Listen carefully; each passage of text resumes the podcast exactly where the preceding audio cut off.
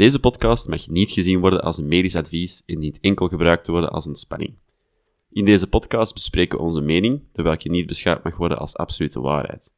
Voor medische problemen of vragen over uw gezondheid raden wij steeds aan om uw arts te contacteren.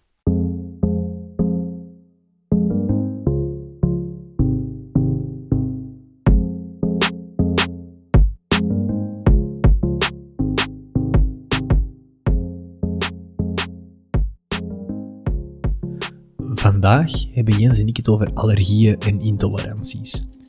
Wat zijn allergieën? Wat gebeurt er in ons lichaam en hoe komt het dat sommige mensen allergieën krijgen en anderen helemaal niet? Hoe kan je allergieën behandelen? Of hoe kan je zelfs nog maar weten dat je een allergie hebt? Is het nuttig om een algemeen bloedonderzoek met een testing voor alle allergieën te doen? Dat en nog zoveel meer vandaag in onze episode. Welkom bij Wat ligt er op uw lever?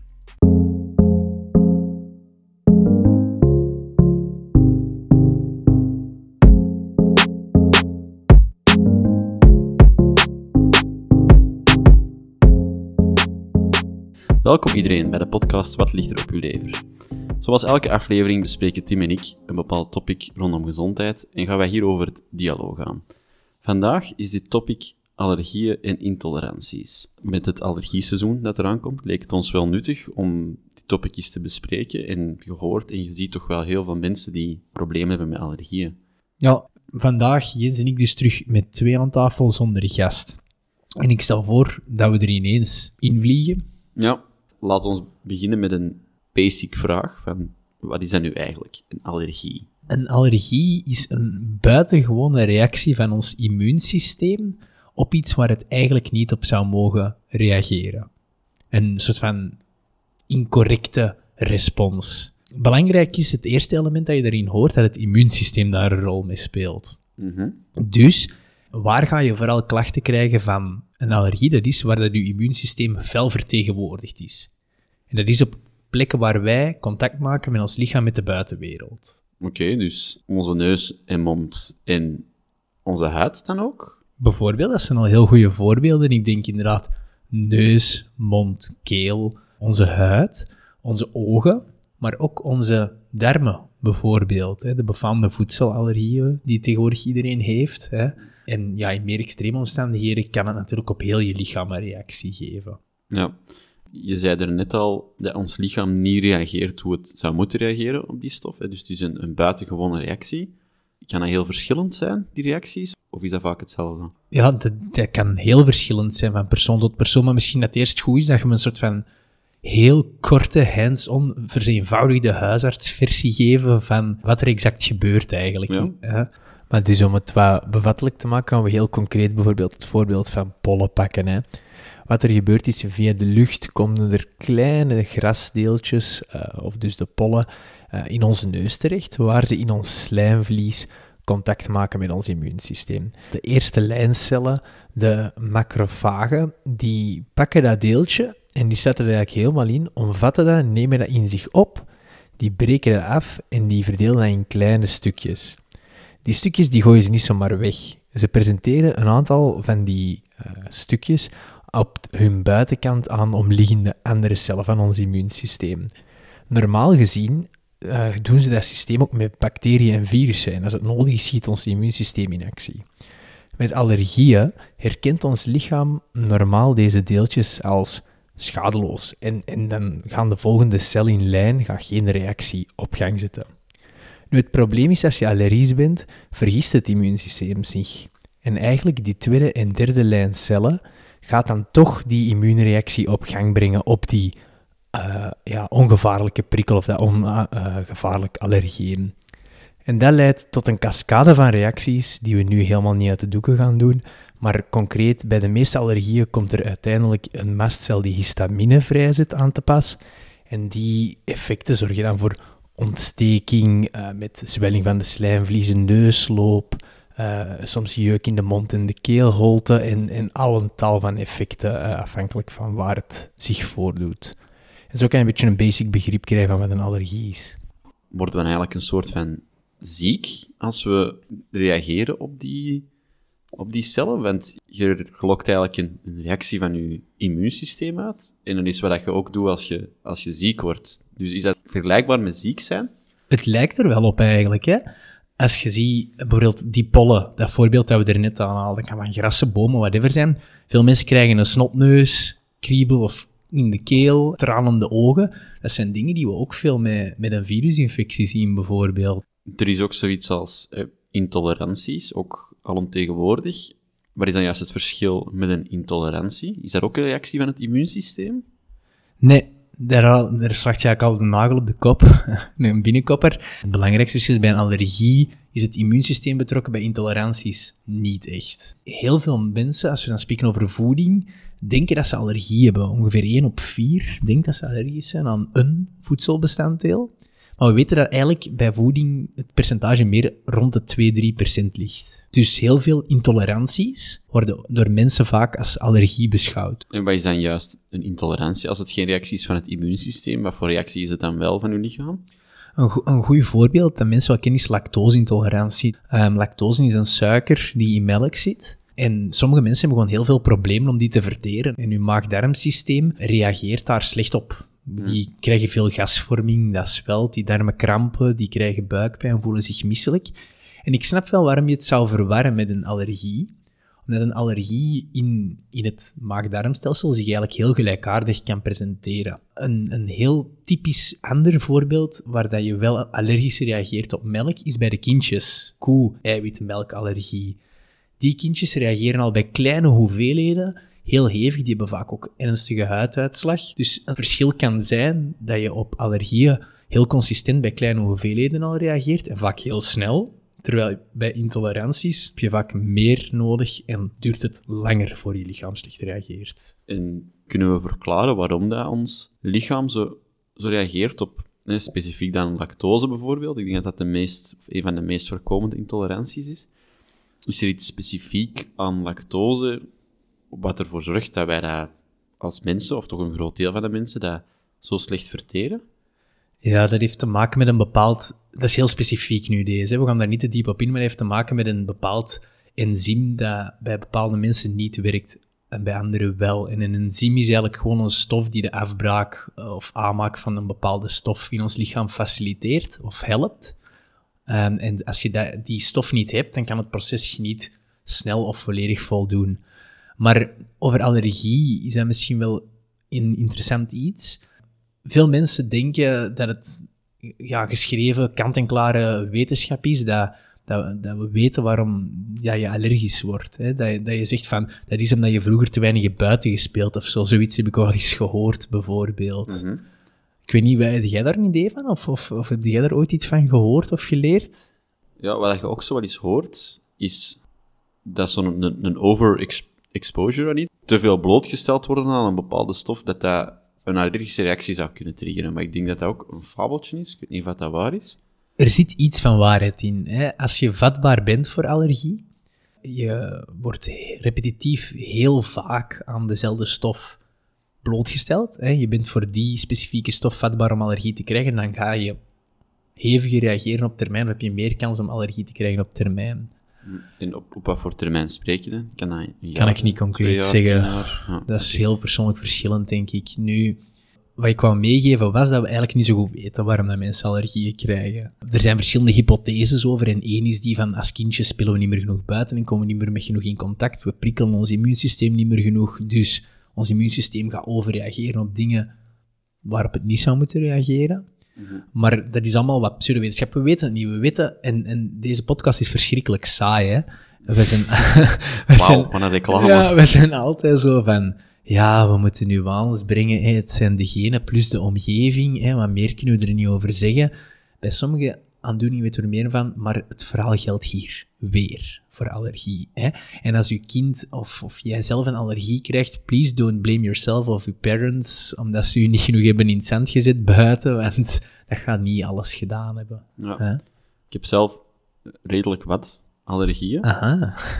En ik ben onder andere allergisch aan honden. En mijn vraag van, die te grote blootstelling... Ik heb al een hond sinds kleins af aan. Ik kan me herinneren dat ik daar als kind geen allergie aan had. Of toch alleszins dat ik daar geen last van had. Terwijl nu, ik woon niet bij mijn ouders thuis. Hè. Dus als ik daar terugkom, merk ik dat mijn allergie nu echt wel steviger is dan vroeger.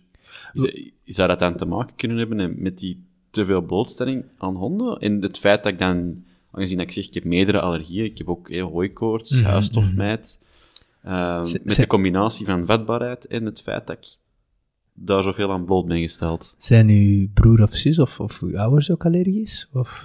Nee. Echt, okay. Mijn broer is allergisch aan katten.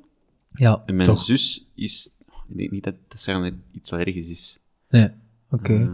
Nee, we weten wel, je kan bijvoorbeeld voor sommige dingen heel je leven er niet allergisch op reageren. En op een bepaald moment maak je de switch en reageer je er wel allergisch op. Dat kan perfect. Dus dat maakt het soms ook moeilijk om te vinden waarvoor iemand allergisch is. Maar zo zwart op wit een antwoord op die vraag geven, wat bij u de uiteindelijke oorzaak van uw verergering klachten is, kan ik niet wetenschappelijk doen eigenlijk nu. Nee, oké. En het feit waarom dat sommige mensen nu wel allergieën krijgen en anderen niet, dat zou dan een stuk genetisch kunnen zijn. Als uw broer of zus of ouders allergieën hebben, heb jij ook wel meer kans om allergieën te krijgen. Dat zien we wel echt. Dus het zal wel gelijk alles in de geneeskunde voor een deel in de genen zitten, ongetwijfeld. Hoe kunnen we nu weten of dat we een allergie hebben of al dan niet een intolerantie of iets anders? Want je zei er juist, 25% denkt dat ze het hebben, maar 2 of 3% was zoiets. Over voedselallergieën, ja. Ik denk, je kan natuurlijk waakzaam zijn voor symptomen van allergieën. Die zijn dus heel verschillend. Hè. We hebben geleerd daarnet dat op elke plek is dat we contact maken met de buitenwereld. Dus als we dan bijvoorbeeld spreken over typisch de pollen of katten of honden of zo, reageren we bij onze ogen, bij onze mond en keel en de neus. En wat we typisch voelen is dan een kriebel in de keel, neusloop, tranenvloed, jeukklachten van de ogen en de neus. Je hebt ook allergische reacties van de huid. Hè. Heel typisch zijn plekken die heel hevig jeuken. En dan zo van die rood met witte, snel wisselende plekken die heel plots opkomen. Soms heel impressionant, maar vaak binnen de 24 uur weer veranderen of verdwijnen. Een typische benaming, je moet dat maar eens opzoeken op het internet, is netelroos. Dat is de meest typische allergische huiduitslagen. Maar dus, het bestaat in van alle vormen. En voor de rest, je hebt allergie nog in je darmen. En we hebben er net al kort over gehad, dat is een beetje moeilijk te onderscheiden van intoleranties. En dan krijg je vaak van die...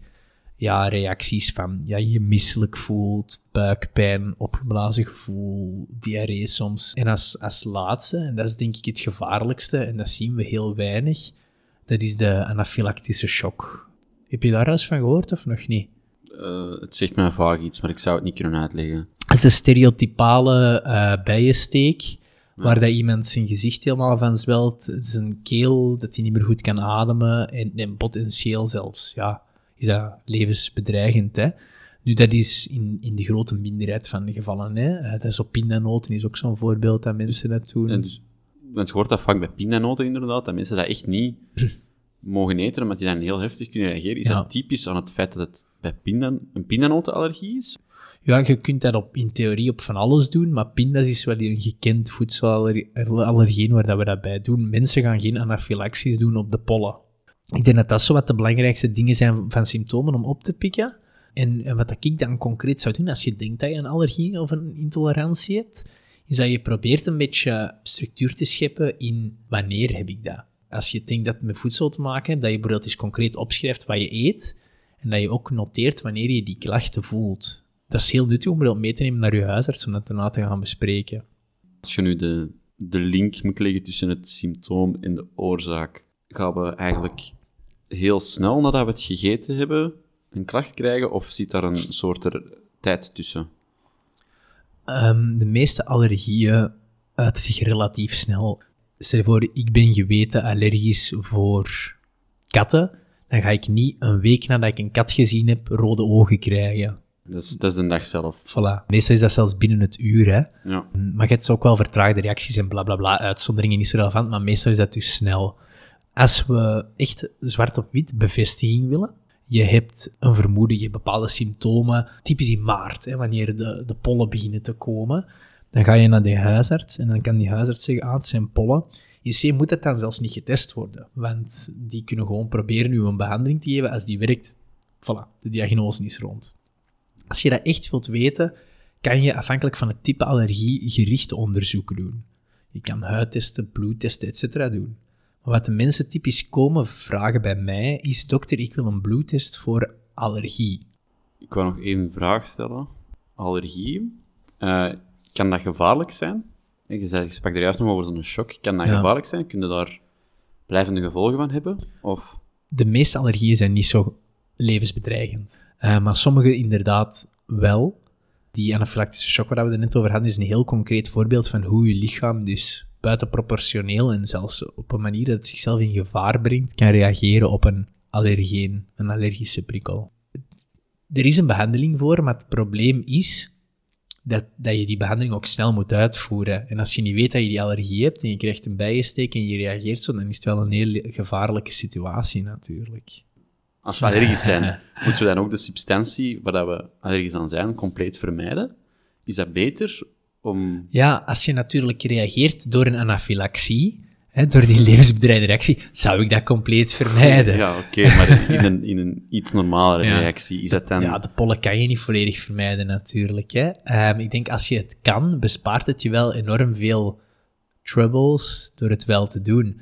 Maar als je een kat hebt thuis en je houdt enorm van dat beest en je kan die klachten wel verdragen samen met jouw arts in overleg, eventueel af en toe is een anti-allergisch pilletje dat geen kwaad kan, ben ik van de mening dat mag je van alle liefde van je kat genieten en je mentaal welzijn kan geboost worden en dat gaat veel meer gezondheidsbenefits hebben. Het is niet zo dat lange termijn slechte effecten kan hebben als je je blootstellen aan de allergeen. Je kunt meer allergisch worden voor die kat. Wel. En als het echt niet gaat, dan moet je die beslissing maken om die kat weg te doen. Maar voor hetzelfde geld, ik ken mensen die 10, 15 jaar met een kat leven en dat niet verandert. Dus, ja. Laat ons nu even bij ons intermezzo toekomen. We hebben deze week niet echt een mythe, maar... We hadden het er net over die testen. Je sprak al van, je kan gericht testen doen, maar je kan ook een bloedtest doen. Ik heb hier nu iets online gevonden. Een uitgebreide allergietest op mijnlabtest.nl. En die bieden allerlei testen aan, dat is de Nederlandse website. En die geven u een uitgebreide allergietest, inzicht in de reactie van jouw lichaam op 115 allergieën. En... Ze gebruiken een wetenschappelijke onderzoeksmethode, IgE-antistoffen. En als je het voor woensdag bestelt, is het woensdag nog verzonden. Als je het voor 16 uur bestelt, dan is het de next af nog verzonden. En wat kost het? Het kost €200. En als je nog een consult bij wilt, dan moet je nog een beetje bijbetalen. Voor een appel en een ei, eigenlijk. 15 minuten is €30 en 30 minuten is €60. En je bespreekt het wel met een arts, staat er. Oké. En het heeft ook een mooie klantenbeoordeling, 9.1. Gemiddeld? 9.1, van mij. Ja, mooi. Dus wetenschappelijk, goede beoordeling. Het is prijzig, dus dat zal ook wel willen zeggen dat het goed is. Wat denk jij? Doen of niet? Ja, ik zou ervoor gaan. Ja? Afnemen die test? Direct? Ja. Nee, dat heeft geen zin. Ik ben niet allergisch. Ik zelf ben voor niks allergisch. Ik heb nog nooit in mijn leven allergisch gereageerd op iets naar mijn weten. Nog nooit. Ja. Als ik dat labo zou doen, zouden daar meerdere testen gestoord zijn. Meerdere van die testen zouden als positief binnenkomen. Zijn het dan vals positieve? Of, ja. Of zijn het dan echt allergisch, maar weet je dat gewoon niet? Dat zijn vals positieve. Ja. Ik weet nog, mijn prof allergologie... De lessen beginnen lang geleden te zijn. Hè. We worden oude knarren, pijn in onze knieën en rug. Maar ik weet nog, die prof allergologie, die zei dat nog heel duidelijk. Een positieve IgE-test is nooit diagnostisch, tenzij dat je ook symptomen hebt die je eraan kunt linken. Net daarom. Laat u niet vangen door zo'n laboratorium dat je eens voor alle allergieën zal screenen. Doe het niet. Het is meestal niet je geld waard. Het is veel...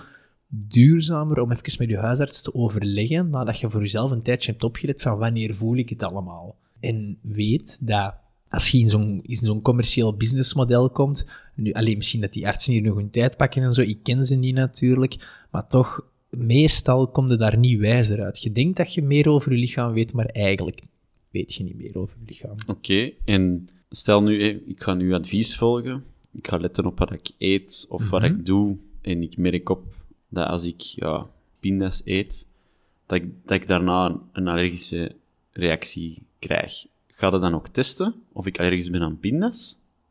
Of gaat het er gewoon vanuit, dan zullen het wel pindas zijn? Of... Dat kan, hè. Dus als je een heel sterk vermoeden hebt, kun je gerichte testen zeker overwegen. Dat denk ik wel. En die gerichte testen die zijn anders dan die algemene testen? Of dat is in C wel dezelfde test? Afhankelijk van het type reactie, hè, of het in onze buik, de huid, whatever is, dat is heel specifiek. Zijn er verschillende gerichte testen? Je hebt in het bloed of op de huid testen bijvoorbeeld, die afhankelijk van de indicatie aangewezen zijn. En dan kan je wel effectief een allergie hard maken. Maar het is dus belangrijk dat je wel weet waarnaar dat je op zoek bent. Hè? Dat je een soort van voorkans hebt die toch groter is dan ik ga hier zomaar alles screenen. Allee, dus je hebt mij juist €200 uitgespaard. Ah, voilà, dan kun je trakteren volgende keer. Ja. Nee, ik denk dat we voort moeten gaan. We hebben het gehad over hoe we allergieën krijgen. We hebben het gehad over... wat een allergie juist is. Ja, wat een allergie juist is. We hebben daar wat vragen over beantwoord. Ik denk eigenlijk dat we zijn gekomen bij de behandeling van allergieën. We hebben het er straks al een beetje aangehaald. Eigenlijk het eerste, het meest logische is, je vermijdt wat je allergie veroorzaakt. En, oké, stel nu, ja, je kunt het niet vermijden, zoals de pollen. Je kunt moeilijk heel de dag binnen blijven. Dat kan ook, maar dat is misschien niet zo productief voor ons mentaal welzijn. Wat kunnen we dan doen? We kunnen medicatie nemen. Ja. En dat is puur... Dat gaat puur de symptomen behandelen, of gaat dat een of andere oorzaak ook behandelen? Dus de medicatie die we typisch gebruiken, is medicatie die eigenlijk op een specifieke immuuncel werkt die betrokken is in de meeste allergische reacties. Dat is eigenlijk een cel die histamine vrijzet, een of andere stof in ons lichaam. En die medicijnen noemen de antihistaminica, hè, tegen histamine gericht. Ja. En hun doel is dus eigenlijk dat je minder histamine in je bloed en slijmvliezen krijgt en minder hevig reageert. Dat zijn pilletjes. Je kan die via je mond nemen en dan werken die overal in je lichaam. Maar je hebt ook zo'n therapie heel lokaal. Dus stel je voor op katten of whatever, het zijn altijd die katten, maakt dan niet uit, pollen, reageer je typisch met een neusloop.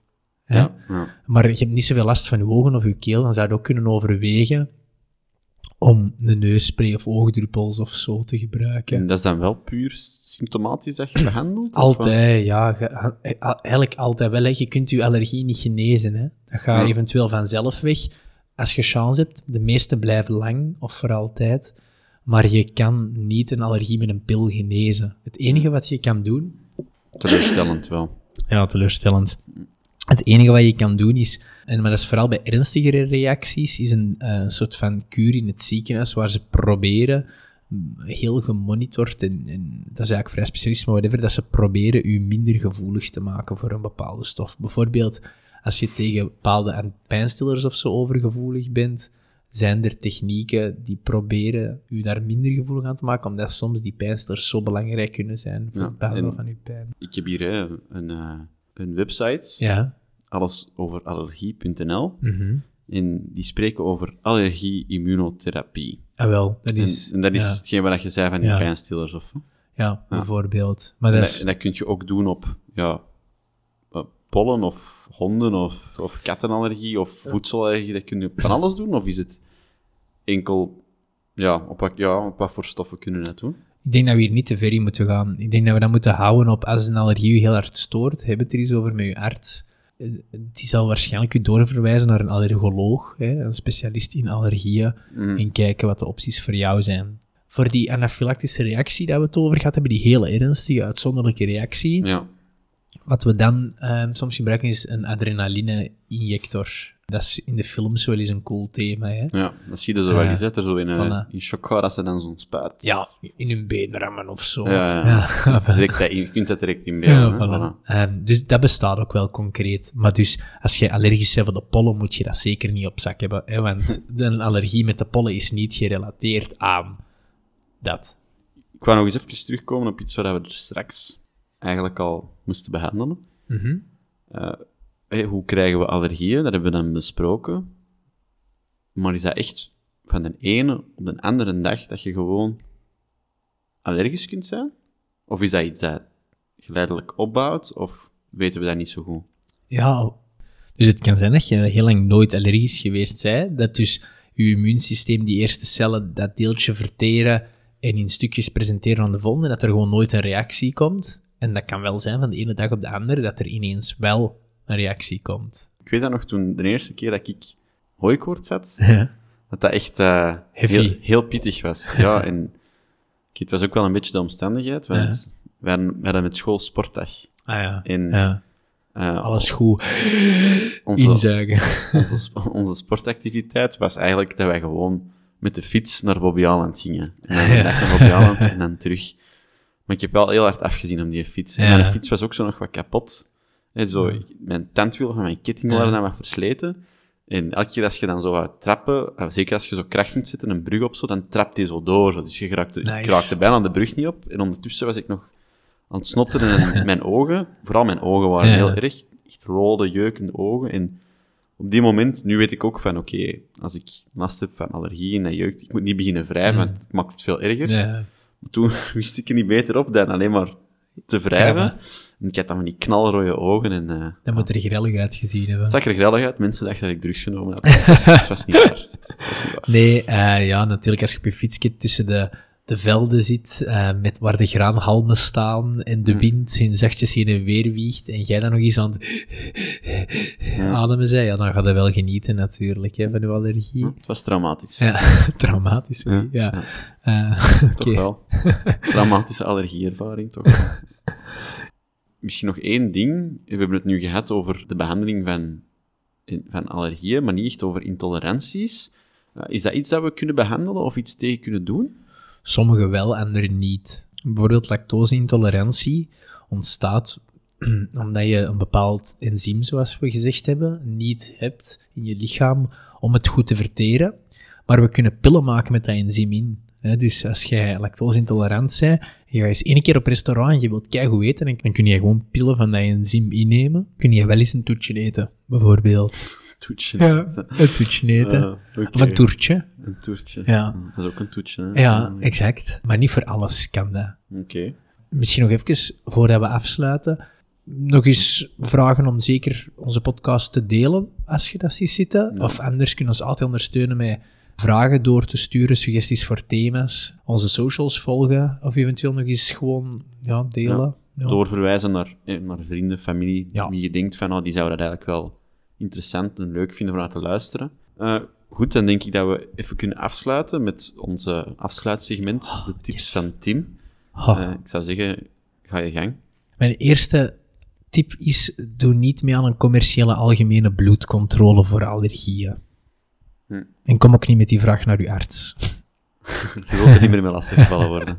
Nee, maar dan kunnen we... Kom met een voedingsdagboek of andere klachten waar je het aan kan relateren. Dan gaan we samen wel kijken wat we kunnen doen. Ja. Goed. Oké.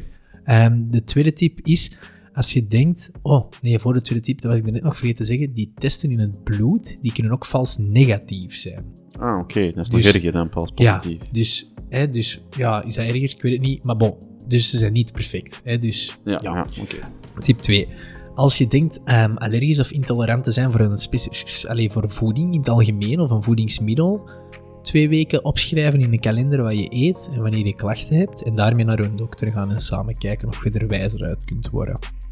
En dan de laatste tip is, allergieën en intoleranties zijn ook niet hetzelfde. Slechts 2-3% is allergisch voor voedsel, waar dan een kwart bijna denkt. Dus laat u ook niet te veel vangen door heel strenge eliminatiediëten, door die marketing er rond. Eigenlijk hangen type 1 en 3 een beetje samen. Maar dat is wel iets dat ik voel, dat speelt onder de mensen. En alsjeblieft, laat u niet vangen. Oké. Iedereen bedankt voor het luisteren. En dan zien wij jullie... dan horen jullie ons in een volgende aflevering. Tot snel. Tot snel, jongens.